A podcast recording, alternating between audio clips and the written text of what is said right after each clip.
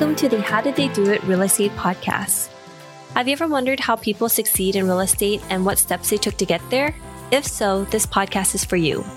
Your hosts, Selah and Eileen Prack, interview top experts in the real estate community to share with you their real estate journey and how they achieved massive success. Our goal is to provide you with valuable real estate resources and to help you apply it to your own real estate goals. Welcome to today's episode of the How Did They Do It Real Estate podcast. I'm your host, Eileen Prack, and today our guest is Brian Underwood, and he is the founding principal of Responsible Residential and president of Responsible Real Estate, a San Diego based real estate investment company. And prior to launching these companies, he also worked as the acquisitions manager for Caster Properties, which focuses on self storage. And he has a wide variety of background experiences in the real estate space. Now he's working on urban development, which we're going to get into it to a little bit into this episode as well. But Brian, thank you for being here on the show today. Welcome. And how are you doing? Thank you for having me. Appreciate it. Look forward to this conversation. So, Brian, there's going to be so much in this interview. You've done so many different pieces within real estate across different asset classes. But let's start with your background. And first of all, how did you get started with real estate? Great question. So, one thing that you will uncover probably throughout this interview is the fact that I'm just kind of like a real estate geek. like I just love everything about it. And that is ultimately like how I got started was just the curiosity around like what is it? What makes it tick? Like what are the different components that touch it? So I'll give you an example. So we'll get into this because I got to see my family who has a real estate company involved in self storage. I got to see them from afar. My grandfather started it, my uncle runs it. It wasn't directly in my family, but I got to see the impact that real estate had on the family for not only generational wealth, but also freedom, the financial freedom aspect of it. And so when I got into real estate, it was outside of the family business, but I was curious about what made it work. And so, what I found is a mentor of mine who was actually just getting involved in real estate himself. Now, you might say, okay, so a mentor who's getting involved in real estate himself, what can he teach you? Well, he was 25 years older than me. So, he had been seasoned in business and seasoned in uh, power electronics, sold a company. I had never sold a company before. And he was doing his first development deal. This was the middle of 2000s. And I said, Well, I'd love to learn, right? Uh, you don't have to pay me anything. I just want to come learn. And so I got my salesperson license. And through that process of helping him, we identified a piece of real estate in Santee, which is a submarket in East County, San Diego. And we bought it and that was my first real estate deal. So even though I knew nothing about real estate, I had just learned about a pro forma. I learned about business plans. I got my real estate license. And so I you know, I was just learning. And I put together a business plan. I met with a family member and I said, I have an opportunity. I need to borrow $50,000 and here's how I'm going to pay you back. And about six months later, we got an offer on that property for $425,000. We purchased it for $150,000. And so I gave the family member back their money. I gave them their interest. I, you know, we paid all the closing costs. And I think I had about $70,000 in the bank. And this was in 05. And I was just like, okay, how do I do that again? right. That was my entry into real estate. I was hooked. And, you know, from there, I just kept learning and we can get into that. But that was my entry. So, when you were getting into real estate, you said that there are so many different things that you love about it and you just wanted to find out what made it tick. How did it work? The ins and outs of it. So now that you've done it for quite some time now, I have to ask, what is the one thing that you love the most about it? And maybe one thing that you pull your hair out because of. so, real estate is anything but a linear path. So now we can define where we want to be. We can say, I'm here today and this is where I want to be. But to get there, is a lot of hurdles, challenges, bruises, hair pulling. I mean, you name it. And quite frankly, you just have to have a very optimistic outlook on life. You have to have an incredible amount of grit and never a lack of diligence. It's just to keep going and press forward. It suits maybe my personality because I get bored easy and I'm never bored in real estate because you're always dealing with a new piece of property. No piece of property is the same. It's like our DNA or our hands. There's no piece of property that's identical. In addition to that, in order to put a deal together, you're dealing with a human, right? You're dealing with personality, and no personality is the same. So every time you're trying to buy a piece of property, it's a brand new, unique experience.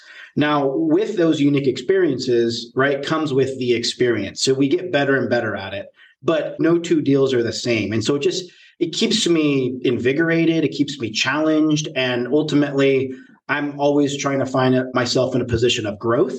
And so I'm always up for the next challenge. Maybe that's my personality. That's why I'm a real estate geek.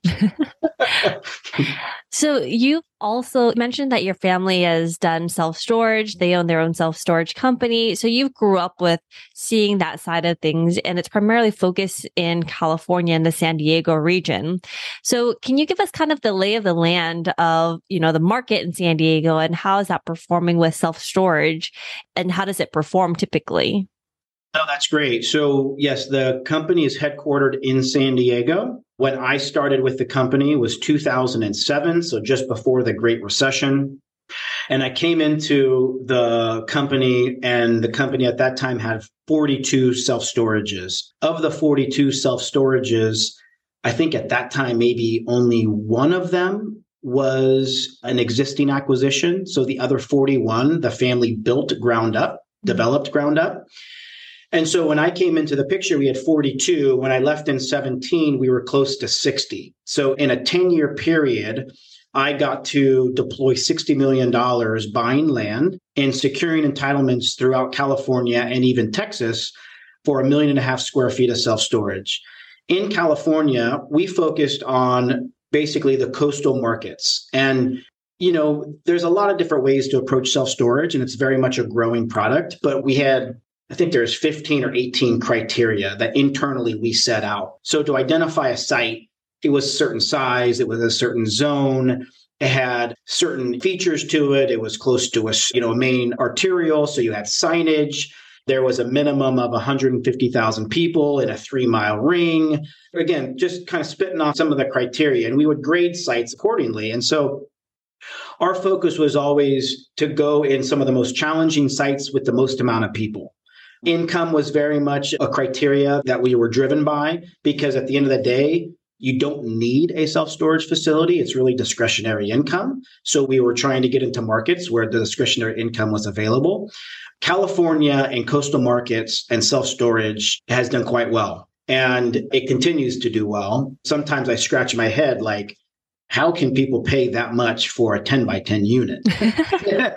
I mean, it kind of blows my mind. I mean, when I was right in the thick of it, like 2015 and 16, I ended up leaving in 17.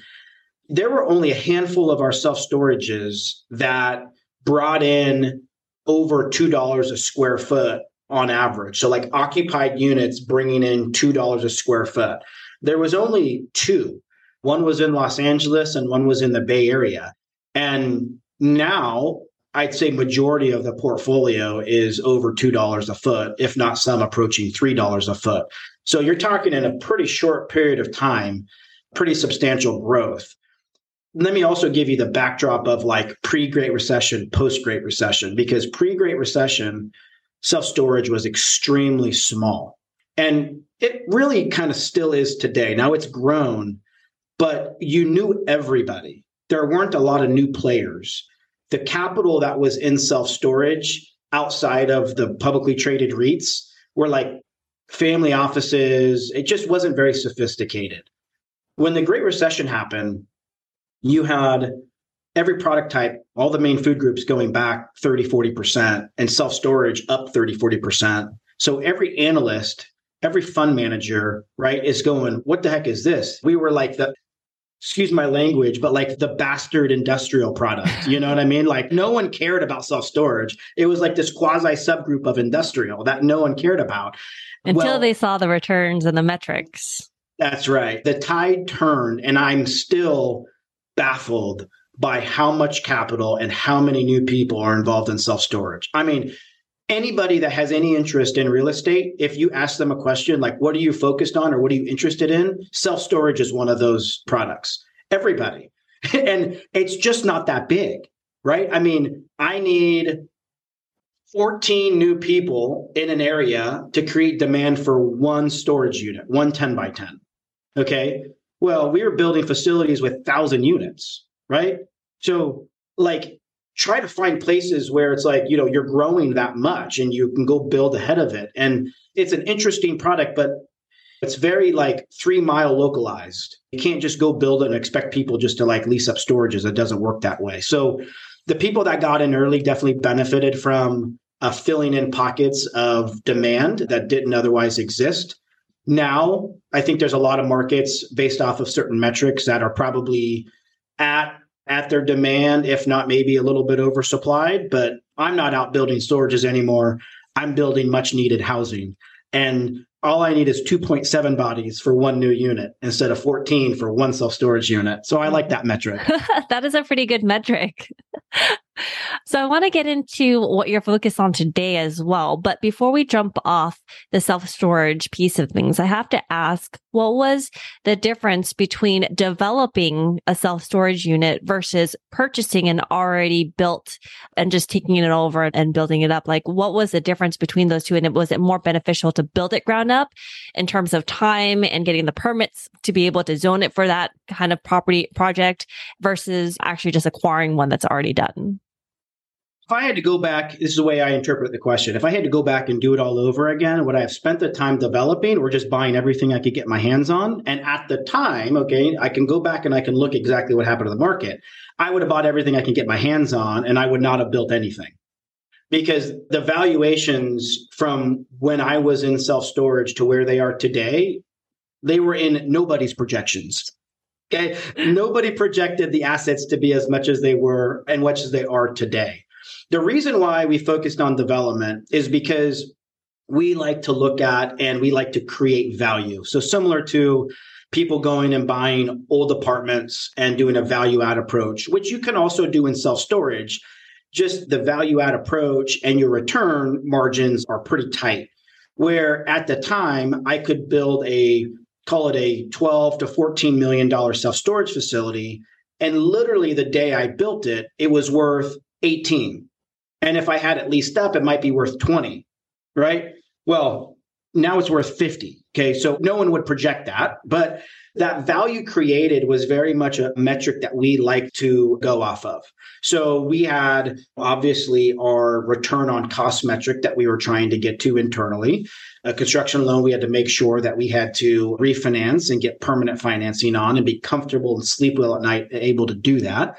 Right. But it really comes down to like that value creation. And that's really what drove the family, even though in theory they never capitalized on that value creation because they don't sell anything. Right. But the cash flow continues to go up, the debt continues to go down, and more than half the portfolio has zero debt on it, if not more than that. I mean, it's incredible. Wow. I mean, talk about cash flow. You know, yes. it's like I'm trying. That's where I want to be. You know? Infinite returns at this point. oh my gosh, yeah, it's incredible. So that answer your question specifically on the self storage side? Yes, thank you. So, if we were to fast forward now, if we want to fast forward to what you're focused on today, which is the urban development side of things, how did you make that transition and why urban development? And what does that term even mean to you and what people think about it when they hear about that term? So the transition came in 2016, maybe a little bit before that. And you know, I was an employee for the family business. I was growing. I was tapped to be the next CEO of the $2 billion company. But I was kind of dying inside because there was not a place for me to really keep growing within the company. It was keep your head down, you'll be fine in 20 years. Just keep buying the best two deals you can do every single year, right? And after 10 years of doing that, it was pretty easy to find two deals. And I don't mean that to pat myself on the back. It's just it's the 10,000 hour rule. You get really good at something, you're going to find two deals. And so I realized that I'm fitting within their box of a company, and I either had to be happy with that box or I had to figure out how to rotate out of that and continue to stimulate myself and challenge myself.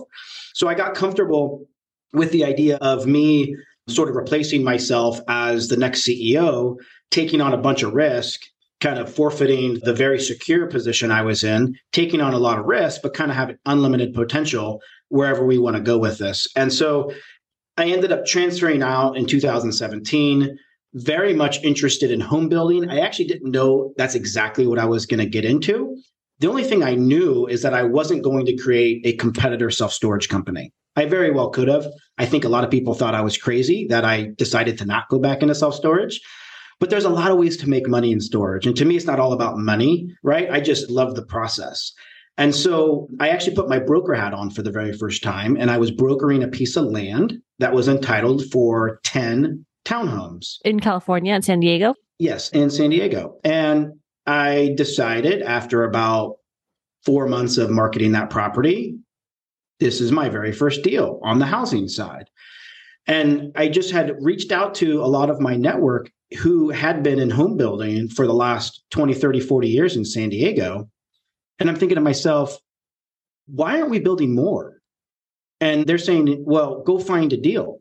And I'm going, okay, well, I have a deal. Let's just put this together. Right. And so I ended up buying that piece of property that I was brokering and put the capital together, got a construction loan. And that product right now is fully built, leased up, and under contract to sell. So we're about to go full circle on that particular project. Through that build rent townhome experience, I hired a project manager, Michael Dunham, with Urban Housing Partners. This is a relationship I've had for 10 plus years. They are synonymous with urban development, high rise type one towers in downtown San Diego. This is what they do. I thought there's no way Mike wants to take on a small little townhome project. But because of the relationship, he said, Hey, if this is what you want to do, I'm glad to help you.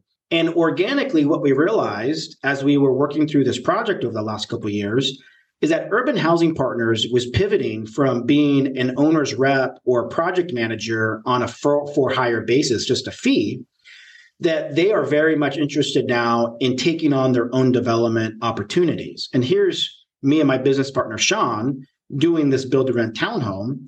And one of the big takeaways, there's many takeaways, but one of the big ones was I want to go bigger. I'm going to spend the same amount of time, same amount of effort, same amount of challenges. In fact, maybe arguably less challenges if I built 100 units. So let's go build 100 units. And so what's happened organically, again, through these relationships, is Sean and I have now become partners in Urban Housing Partners. And we bought a piece of land last year in North Park in San Diego. We are getting ready to submit for plan check for 89 market rate apartments. And we have control over a whole city block in National City. And we will be designing 240 units on that particular project. So when you talk about urban housing partners or urban development, it's very much I don't want to say brownfield because it's not dirty, but it's a piece of property that already had some use on it. It's not developed brand new. You look northeast, west, south, and there's an existing house, commercial building, or something around it. You are in the heart of the city. And so what you're doing is taking an existing piece of property that might be a restaurant and you're repurposing that building through entitlements for something that's much better and much greater for the neighborhood. And we are building beautiful residential podium projects which are basically seven levels, which I think in Southern California, you're familiar with this product type. If you're in the middle of nowhere, it may be less familiar, but I tell my uncle who's in North Carolina, I say, Dan, I'm building 89 units on 14,000 square feet, and he can't wrap his head around it. He says, What do you mean? I said, Well, that's what you do with seven floors, right? He's like, 89 units would take me like, you know, 12 acres. Mm-hmm. So, right. Just it's all garden style. exactly. All garden style. So when we talk about urban development, that's what we're talking about. We're talking about in the heart of the city, a lot of people around, and really repositioning older pieces of property, different uses into the highest and best use.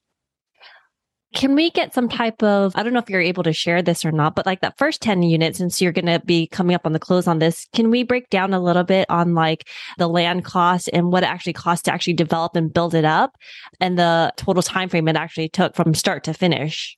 Yeah. So that total project is five and a half million dollars. Okay. So that's hard cash. That's everything. Uh, so I raised a million and a half dollars out of the front and I have a $4 million construction loan and we bought the land for $800,000. Okay, so $80,000 a unit.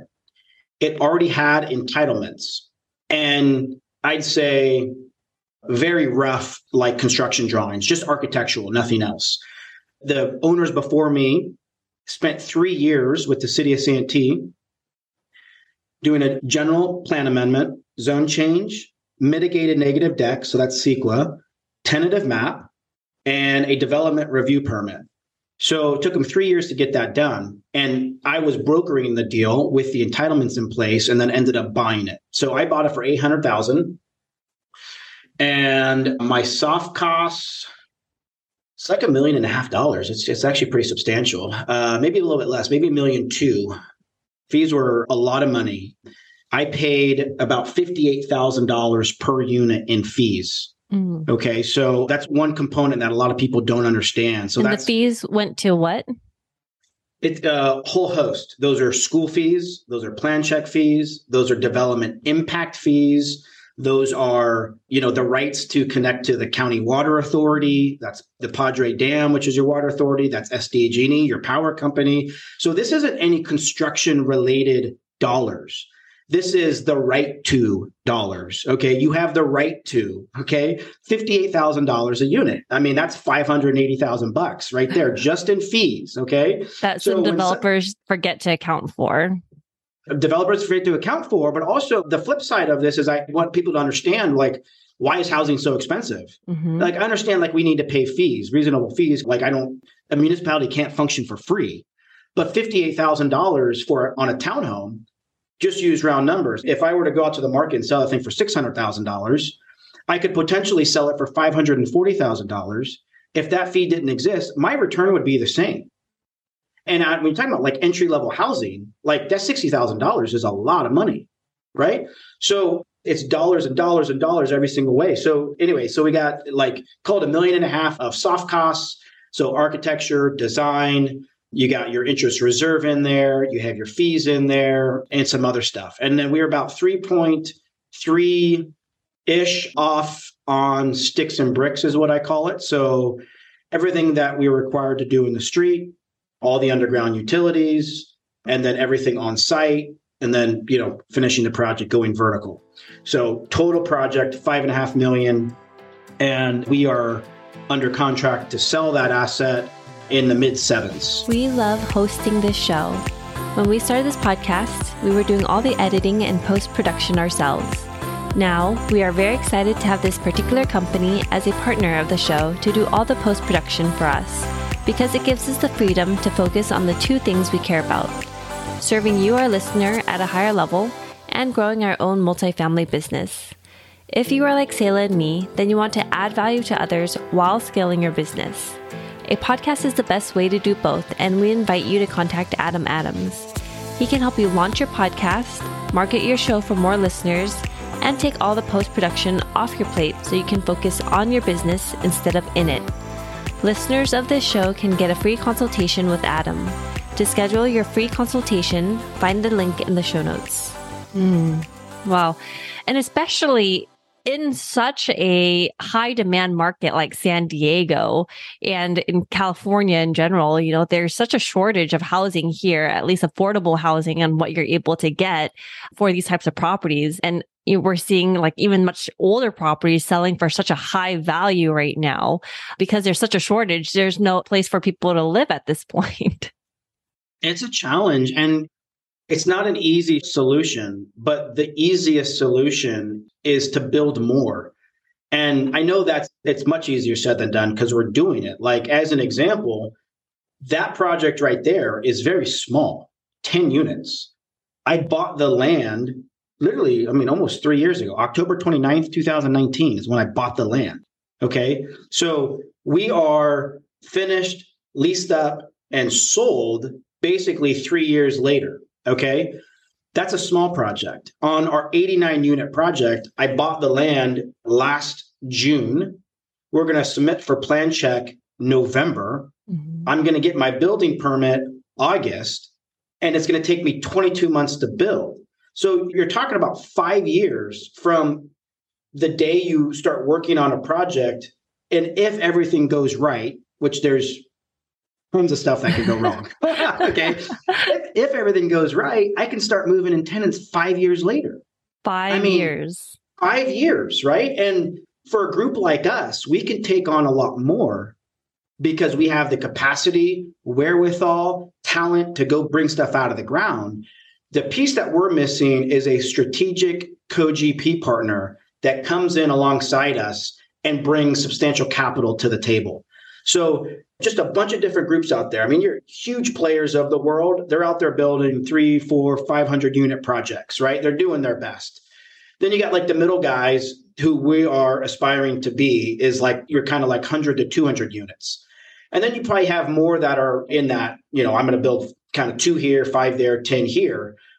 But it just takes so long. There's so much risk and so many things that, again, there's just so many things that can go wrong. It blows your mind that anyone actually wants to take on the challenge. but we do it. And I can only imagine too, because you would need to get the city involved and all the permits that go into it, the politics that go behind it as well. Within California and the San Diego region, are they pretty susceptible and they open to having a lot of these new developments coming in? And are they supportive of these types of projects? They're getting better. And that's music to all of our ears. You still have the NIMBYs, and a lot of the NIMBYs are the same ones that are kicking and screaming that housing's too expensive. My kids won't live here, but then they're denying the 100 unit project that's next door to them, right? So you can't have it both ways. What the city of San Diego has done, and I applaud them for this because it's huge, is they've identified over the last several years different ways to help developers streamline the process. And unfortunately, the streamlined process is the one that I'm sharing with you because that's all we focus on is the streamlined process. If we were to take on a not streamlined process, it would be much longer than five years. So five years is the fast track. okay. but what they're doing is they've identified what they call transit oriented development areas, right? TODs. And so they've come up with a transit priority area, TPA, that you can identify on a map.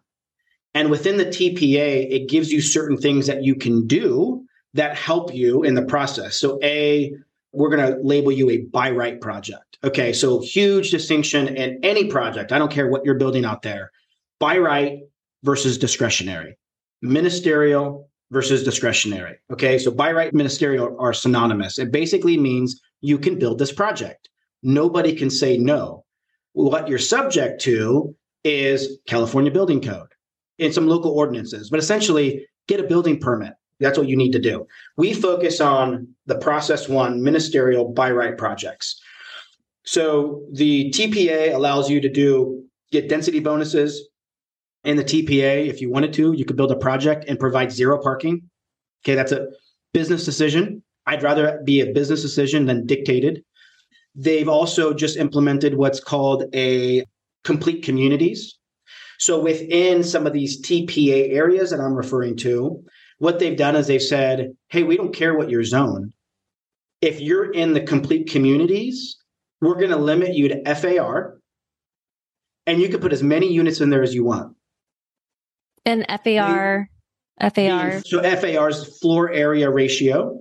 And let's just use round numbers. If I have a 10,000 square foot lot, and they limit me to a six and a half FAR. On a 10,000 square foot lot, I could build a 65,000 square foot building and I can put in there as many units as I want. And they're also, you know, there's some affordability aspects to that. So you have to meet some requirements. There's also uh, so there's affordability. There's parking. You know, they're doing their best. Is I guess is my point. Is they're being creative in the right areas to say go build, but it still takes a willing buyer, a willing seller, a seller that gives the buyer enough time to go vet the deal because not everybody has $5 million just sitting in their bank ready to buy a piece of property, and that's what it costs. So before I raise capital, I need to go verify that I can do what I think I can do. And oftentimes sellers don't want to give you that. So there's the whole deal aspect of it, right? That I just need to have a deal that I can work on. Then you need the capital to go buy it. Then you need the capital to go design it, right? That's going to take another million and a half dollars. You know, so before you blink, you're like seven million dollars into this deal, right? And like you're just working towards a building permit. Okay. So, like, how many people have $7 million to sit in their account, right? So, it's a challenge, right? It's an absolute challenge. And I'm just preaching to the choir to a lot of people that have ventured into this side of things. Like, it's difficult, you know? And mm-hmm. so, what we all need are good partners. Those are good development partners, good consultant partners, good capital partners.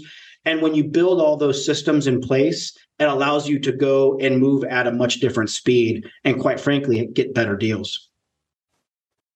The development side there's there's so much that goes on behind the scene with development that normal people that like myself and our family and stuff like that all we see is like oh wow a brand new building went up. And it's beautiful but we don't know like the ins and outs that go behind it like all these little nuances all these ordinances and entitlements and everything like that and construction costs fees and everything like that that goes into development and the time and energy it takes to building this up. And so that's why there's such a shortage of housing because you can't get them up fast enough. Can't get them up fast enough. You know i think cities do their best. I mean, I want to badmouth them too bad, but at the same time, you know, the biggest risk that we have is government in pretty much everything that we do. And so, what I would hope happens, and this is what I'm an advocate for, is like when you engage a municipality and you go get your plans approved, they have already considered all of your offsite improvements that need to take place. Okay. Here's the caveat to that somewhere in your conditions of approval, there's some language that you're glossing over that says something like to the satisfaction of the director. Okay. So here's me. I'm raising capital. I've got a construction loan. I've got a timeline. I get to literally the end of my project. Now, I'm ready to either refinance, I'm ready to lease these up. And I have a city that comes back to me and says, you know, there's some alligatoring happening in that street out there that we want you to fix. And I said, Oh, really? I don't know what you're talking about. Yeah, I've got my improvement plans that you approved, you reviewed and approved, and it says eight feet from the back of curb. Here it is. Oh, yeah, but see, the street's failing. And I said, okay, was that failing before my project or after my project? Well, we don't know. And I'm like, well, did I do that or is it function of the street? Well, we're not saying you did it, but you need to fix it. It's okay, your responsibility so now. It's, my response. No, is that in my budget? No. No, no, it's not my budget. So here's what happens is they know that Underwood or whoever developer Y can try to fight us based off a principle. But we know that Underwood, time is money. He's got a construction loan and he wants income sooner than later. So let's just throw all these demands at him at the 11th hour and he's going to pay for it or he's going to fight us and it's a lose lose situation. Right. So what you end up doing is just paying. I've got $400,000 of that on this very small project, not me, the city saying, oh, if you want my signature, here's what you need to go do. And I'm like, where is that in my plans? Where is that in my conditions? Well, they don't care. So that's a problem. And with all the risk and everything that we're up against, we're trying to, as developers, anybody in real estate, what you're trying to do is everything that's known or can be known, you want to know it. Mm-hmm. Spend the money to know it. There are going to be plenty of things that are unknown. And unfortunately, what the city's doing is throwing stuff at you that could be known that they throw at you at the 11th hour if you want their signature and final on your project. And that's a problem. And quite frankly, it's disgusting, but I'll get off that. So, Brian, the development side of things, there's so much that goes into it. But I mean, at the same time, it sounds like you definitely love what you're doing too. And even though you're pulling your hair out on some of these issues, but you can definitely tell like your passion for in the development side of things and wanting to improve the cities and providing places for people to live because of the shortages out here. So how has real estate investing impacted your life so far, Brian? Well, it gives me the freedom to put my kids in the school that I want them to go to. It gives me the freedom to take my wife to lunch any day that I want to, stay home and make my kids breakfast before school. I can be home. I can go home every single day and be with my family for dinner. I joke with my wife. I need to ask my boss, but pretty sure he's going to say it's okay. Um, I can wake up early and knock stuff out on Saturdays if I have to. I could be home on the weekends. I'm at every single sport event. I mean, these are things that I didn't grow up in, but I might be sacrificing potential wealth, potential income, potential whatever But nothing's more important than being a father to my kids, a husband to my wife. And if I do that well, then I hit a home run. So I'm focused there. And then I get to play and have fun in this thing called real estate. And it gives me the opportunity to do all those other things. Yeah, because we can always make more money, but we can never get that more time back, especially when they're little kids like that. Because I have the two young ones at the same time. And as you're building up and you're trying to provide for them at the same time, it's so easy to forget why you're doing it. And a lot of people who are building up and just focus on the today and just working and churning and burning the midnight oil, but then they also forget why are you doing it in the first place. And totally. so you got to put that in the forefront. You said that very, very, very well because it's the perspective. Like, I even have to keep myself in check. My wife does it better than I do. We're great partners in a lot of different ways. And, you know, if you're out there burning the midnight oil, you do have to sit back and say, why? Right? Okay, what's the purpose of this? Now, if you've got a great reason, I'm not saying don't do it. There's a time and place to do that. But is it, you know, for your name? Is it to buy a more expensive car. I mean, I don't know. Like, what's the motive, you know? And so, yeah, for me, like having being a husband, being a father, like nothing's better than that. So I get to do all this other stuff, you know, so I get to spend time with them. And what is the one thing that you know now about real estate that you wish you knew when you first started? oh, that's like I need to pull out a banjo. Um, to take the next step that's a very simple way of get off your seat. Like everyone knows what the next step is. And so we may not know what the next 20 are because maybe we haven't done it. Right. But we know what the next step is. And so if we continue to take that next step, and if I had done that day one, I just would be so much further along than I am right now. And I don't mean that to beat myself up. It's just I spend a lot of time, I'm going to say we, but I spend a lot of time uh, historically just analyzing everything and hypothecating. And then ultimately, when you do that, that just like fear sets in, and then you end up just not doing anything. And gosh, there's nothing more costly than not doing anything. You'd rather get off your butt, do something, fail, and learn like you become an expert at it because no one else around you got up and failed the way you did. So you've got something to take that next approach, and they're still sitting back going, well, I'm not sure if I can do it. Go figure it out. So I wish I had sort of like some of these things like recorded that I could like send myself a long time ago, you know, like just do it. Go fail miserably. It's okay. and what is the one thing that sets the successful people apart in real estate? We talked about a little bit. I think it's that perspective. And success is kind of defined different ways, right? But I would say, like, that some people that are in my life that I'm closest to that I would view as successful, you could say financially, like what they make, what they're worth, like, yes, they check all those boxes, but they're not living for just that, right? They're living for a greater purpose and they're living for family and they've got desires, like these innate desires to make the world a better place somehow, some way and you know they feel like they're privileged in getting to work in the work that they do like it's almost like a pinch me moment every morning and i'm happy to say i haven't checked all the wealth and income boxes but i do wake up every day and it's a pinch me moment i feel blessed to do what i do Awesome. Brian, I so appreciate you coming on the show today and sharing all this with us. It's an incredible story that what you've been able to do and all the things that you've been able to experience. And so thank you for sharing just a little bit of that with us. Thank you, Eileen. I appreciate it. So, for our listeners out there who also want to reach out, find out more about what you're doing, where's the best place that they can go? Yes, it's investwithbryan.com. So my name is spelled with a Y, B R Y A N, investwithbryan.com. Awesome. Thank you so much, Brian. Thank you. And thank you for listening to our podcast today, brought to you by Bonavest Capital. We would really appreciate it if you can go to iTunes right now and leave a rating and written review. Also, please don't forget to subscribe so you can always get the latest episodes. You can also connect with us on Facebook, How Did They Do It Real Estate. We'd love to hear your feedback and any topics that you're interested in for future episodes. If you're anything like Zayla and me and believe that real estate investing is a great way to create passive income and build long term wealth, Check out our free apartment syndication due diligence checklist for passive investors at bonavestcapital.com forward slash checklist. Sayla and I created this checklist for ourselves as we evaluated different multifamily syndication opportunities as a passive investor. So we would love to share it with you so you can use it as a resource as well. Download your free copy today at bonavestcapital.com forward slash checklist.